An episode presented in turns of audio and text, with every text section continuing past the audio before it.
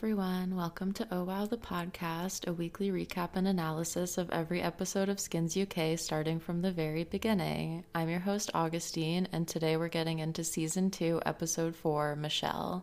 Now, you'll remember last week was Sid's episode. It was extremely depressing. Tony was all fucked up. It was really focusing on Sid's dad's death and the changing dynamics of Sid and Tony's friendship, and just everything was really sad, and I cried. This week is a welcome breath of fresh air as far as being more lighthearted, but that is to say that it's also extremely chaotic and makes me want to scream and rip my hair out frantically because there's just so much that happens. So it's going to be an exciting one to say the least. And I hope you're ready for this journey into Michelle's world. Also, I have to give credit to TechnoJules on Reddit for coming up with this question, which is what do you think the Skins characters' journals would look like? And we had a little bit of a conversation about that, which was pretty fun. So definitely follow the Reddit, and I always post the episodes on there and open it up for discussion. So that was a really fun one. Thanks, TechnoJules, for bringing that up. So this week we get into Michelle's life we open with her smoking a cigarette on the side of the road outside Tony's house, and he texts her, nice shirt, basically. And we're sort of getting a sense that maybe things are getting back to normal with him and Michelle. Since he was able to be there for Sid, maybe he is getting better, and we're just gonna see how that goes. Michelle goes to Tony's house, and Anthea, his mom, answers the door and is kind of giving Michelle a lot of shit for not being there enough after the accident, which I don't feel is fair because obviously it's really hard on everybody. And I think that Tony's parents are just generally immature people and definitely not emotionally intelligent enough to understand that you can't blame the teenagers for not helping him heal. Like, even Sid couldn't show up after a while because it was too gruesome for him to be there. So the fact that they're just being mean to Michelle definitely makes her feel excluded, I think. But anyway, Tony invites her in and she goes up to his room. They're having this awkward conversation on his bed. Things are so tense between Michelle and Tony because you can tell she just really wants him to be better and he just wants her to be patient and wait for him to heal. But she's really running out of patience for that. And I can kind of understand because they had so many problems before the accident that it kind of probably feels unfair that he gets to just kind of walk away scot free and be like, oh, I don't even remember all the terrible things I said and did to you like you just have to be there for me now. I think she has a lot of resentment towards him that is totally justified. So, yeah. Anyway, so they're talking and she's like, "What do you remember about us?" And he just says, "Sid loves you." And she's like, "That's not about us though." But I think that's a very telling thing that that's really all he remembers. She kind of pulls an Abigail, which is like, look at my tits, don't you remember me? And to be fair, that is kind of how he treated the girls before the accident. He was just all about sex and sort of objectifying them and treating them as disposable. So before the accident, this would totally make sense, but now it just seems inappropriate, I guess. And it's awkward, but he's into it. He tries to hook up with her, and we just find out that basically his dick isn't working, which is pretty similar to what happened with Drake as Jimmy in Degrassi The Next Generation, I think. Wasn't that like a whole episode after he's in the wheelchair and they're like, oh my god, his dick doesn't work, as if that's the end of the world. But I guess for Michelle, it feels like if he really liked her and was attracted to her, then he would be able to push through and it would work for her, which isn't true, obviously, but that's just how her mind is working. And so she feels rejected and unwanted. And then, plus, the way his family's treating her and the way everybody's sort of just putting this pressure on her. Like, it's a lot to take. I understand that. So she gets upset. She kind of like hits him, which I don't think is good. And then Anthea basically kicks her out, which I think is for the best. Michelle seriously needs to see a therapist about her relationship with Tony, is what it boils down to. Then we flash to this compound apartment type place that we discover Michelle's mom is getting married again to some guy named Ted, who she's known for two months. And I was thinking that this is probably where Michelle learned to handle relationships is from her mom, where if things don't work out, she just moves on to the next one, moves on to the next one.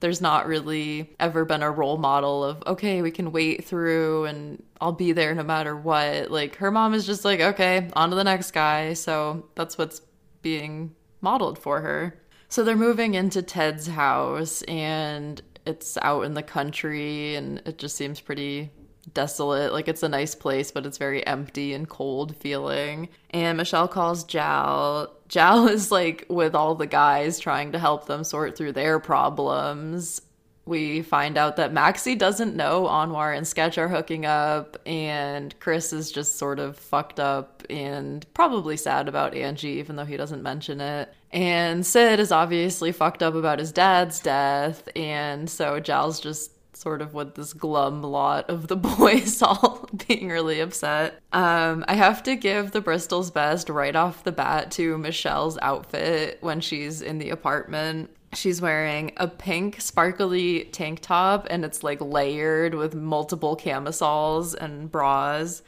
She has blue clog heels, a pink shiny butterfly necklace, gray capri jeans, and the whole look is just so quintessentially 2007. Like she looks like a Limited Too model and it's absolutely beautiful. So, yeah, Michelle's accessory choices in particular in this episode are so early 2000s. I absolutely live for it. So Michelle is eating sushi with Ted. We get introduced to him and she's with her mom too. And first of all, I've been craving sushi for weeks, so it looks really bomb and I want the sushi they're eating. But anyway, Ted is sort of this typical idiot rich guy he doesn't seem like a really terrible person, but he's just sort of one of Michelle's mom's like himbo boyfriend guys. but things do take a turn for the weird when Ted's daughter Scarlett shows up, and we're just as surprised as Michelle to find out that he has a daughter who is Michelle's age. She kind of just comes in, and I don't really care about her appearance. I'm sure back in 2007, people would have been dunking on her. But I'm like, if you want to wear short shorts, go for it. If you have big boobs, like, good for you. Who cares? I don't care. But Scarlett's personality is truly worthy of commentary. And she comes in all in a tizzy, draping herself around her dad. Like, Daddy, you have to get me away from my mom, blah, blah, blah we don't really know much about their family, so all of this just seems like a lot to be walking in. And then there's this scene where Ted's like, let's go check out the new hot tub. And they get in together naked, and Michelle and her mom are like, what the fuck is wrong with these people? like you can give the benefit of the doubt up to a certain point until you're like a 16 year old girl naked in the hot tub with your dad and then it's like okay and they're fucking weird and there's no question about that. Like they're just kissing each other on the lips naked in a hot tub I don't think that is considered normal or appropriate anywhere in the world. So we find out that they're kind of fucking weird. And then you kind of have to feel bad for Scarlett because it's like obviously her parents are fucked up for raising her this way. TBD on Scarlett. We'll get more in depth on her and like what my analysis of her character is in a later scene. But for now, we have a very intense first impression. And Michelle very begrudgingly is sort of forced to hang out with Scarlett and introduce her to the friend group. And of course, all the guys are like staring at Scarlett's cleavage, drooling, so they immediately like her, which makes Michelle even more annoyed because she's like, I don't want to hang out with this girl. Also, it's Michelle's birthday, so Michelle wants the attention on her, and instead, everybody's paying attention to Scarlett. So that's definitely frustrating. I get that. So, yeah, Scarlett and Michelle and all the gang are hanging out on the college green as they do. Also, have to point out Michelle's accessories once again are perfect. She has the silver bird outline necklace, and she's also wearing the silver singular angel wing earrings. And I definitely had that exact necklace and those earrings. You could get them for like $2 at Forever 21 back in 2008. So, Love that little time capsule moment. So we decide that we're going camping for Michelle's birthday, which seems good to just get out, do something different, get away from town for a bit. The car ride is sort of this rambunctious teen show, typical just chaos. And the whole scene when they get to the beach and they're parked and they're like going swimming, and it's just so goofy. It's really fun it's nice to have some light-hearted, silly scenes because this whole season is really dark. So just having a bit of a laugh and like everybody sort of teasing Anwar and Chris just being goofy. It's just really fun to watch and I was smiling. Still, even though they're having fun, you can tell Michelle is sad and Tony's not there. I mean, he said he didn't want to go and that makes sense. He's definitely not ready for like a overnight camping trip. And all he did was give Michelle this little present for her birthday.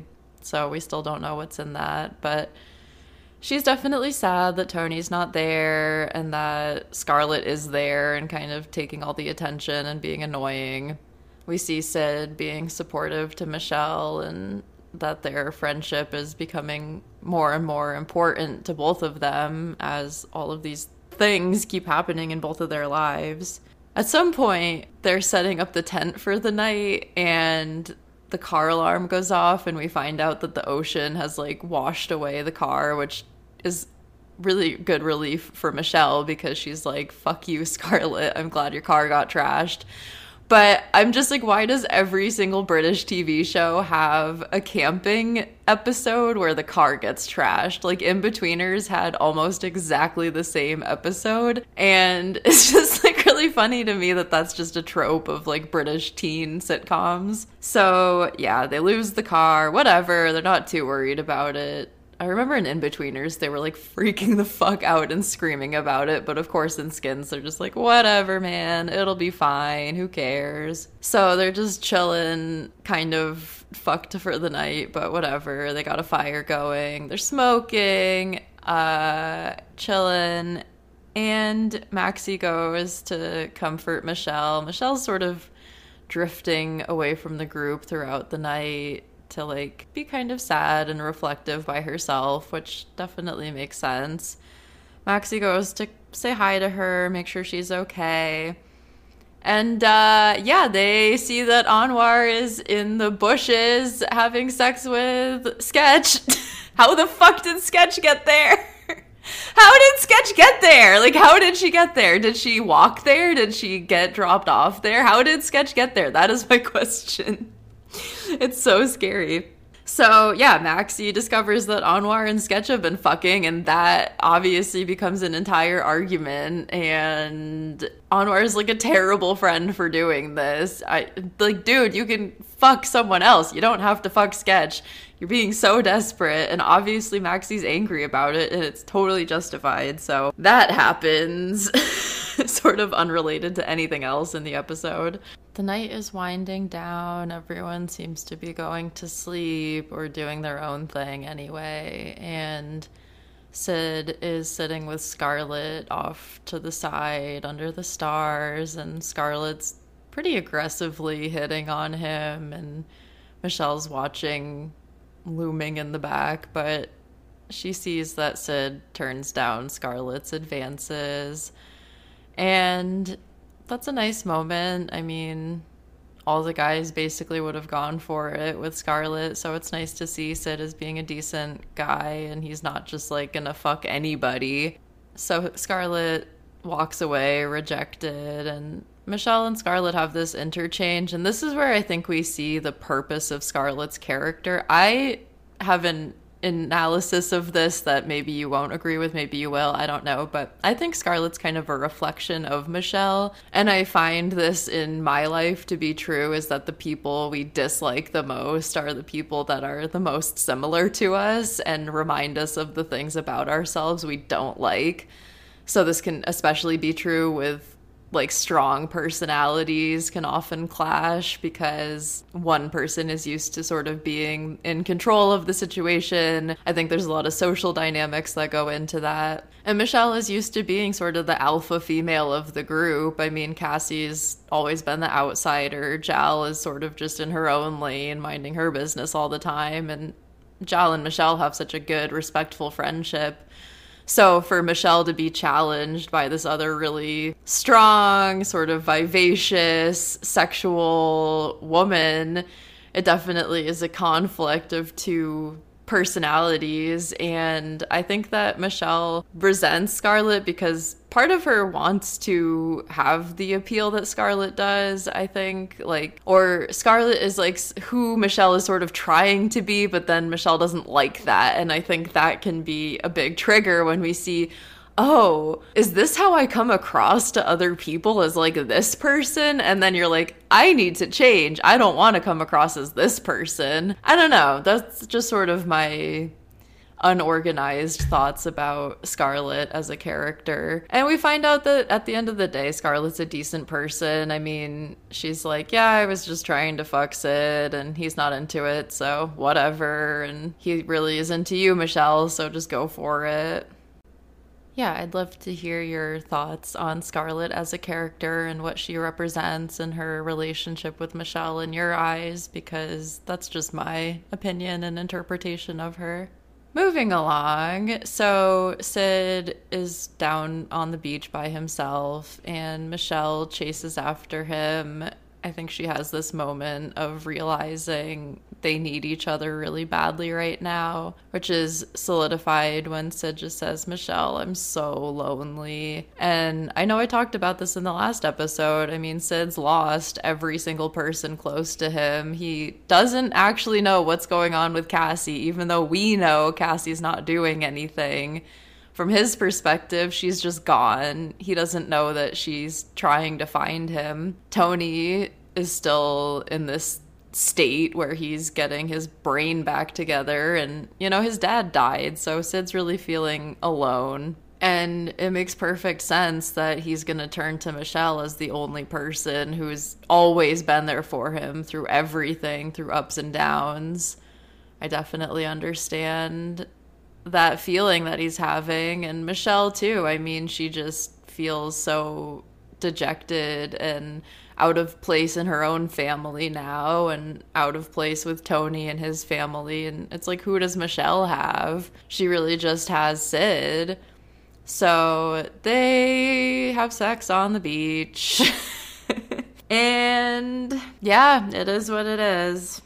There's not much else to say about that. That happens in the morning she goes swimming in the ocean. It's very beautiful. I mean the scenery is absolutely stunning. And then she opens up the present from tony and it's okay i feel like i'm stupid. I'm like where did this watch come from? It was he had her watch when he got hit by the car and that's why it was broken right? And then like he got it fixed and sent it to her. I'm like, where did this watch come from? Why am I completely blanking out? And I know in previous watchings of the show, I like totally remember where the watch is coming from, but for some reason, I'm just totally blanking. So someone write in and inform me of what I'm being really dumb about right now. But I did figure out that it's like a symbol of give me more time. Like I just need time. And Tony does still care about Michelle and he is trying and it must be frustrating for him that she's just like, "Oh my god, your dick doesn't work, you hate me." Like that is such a shallow understanding of his situation. So, uh, it's just emotional. You're like, "Oh my god, Tony still cares about her and she still cares about him, but Sid is so alone and she's so alone and now they're having sex." So they just decide, like, okay, now we're together. Like, Sid and Michelle are a thing now.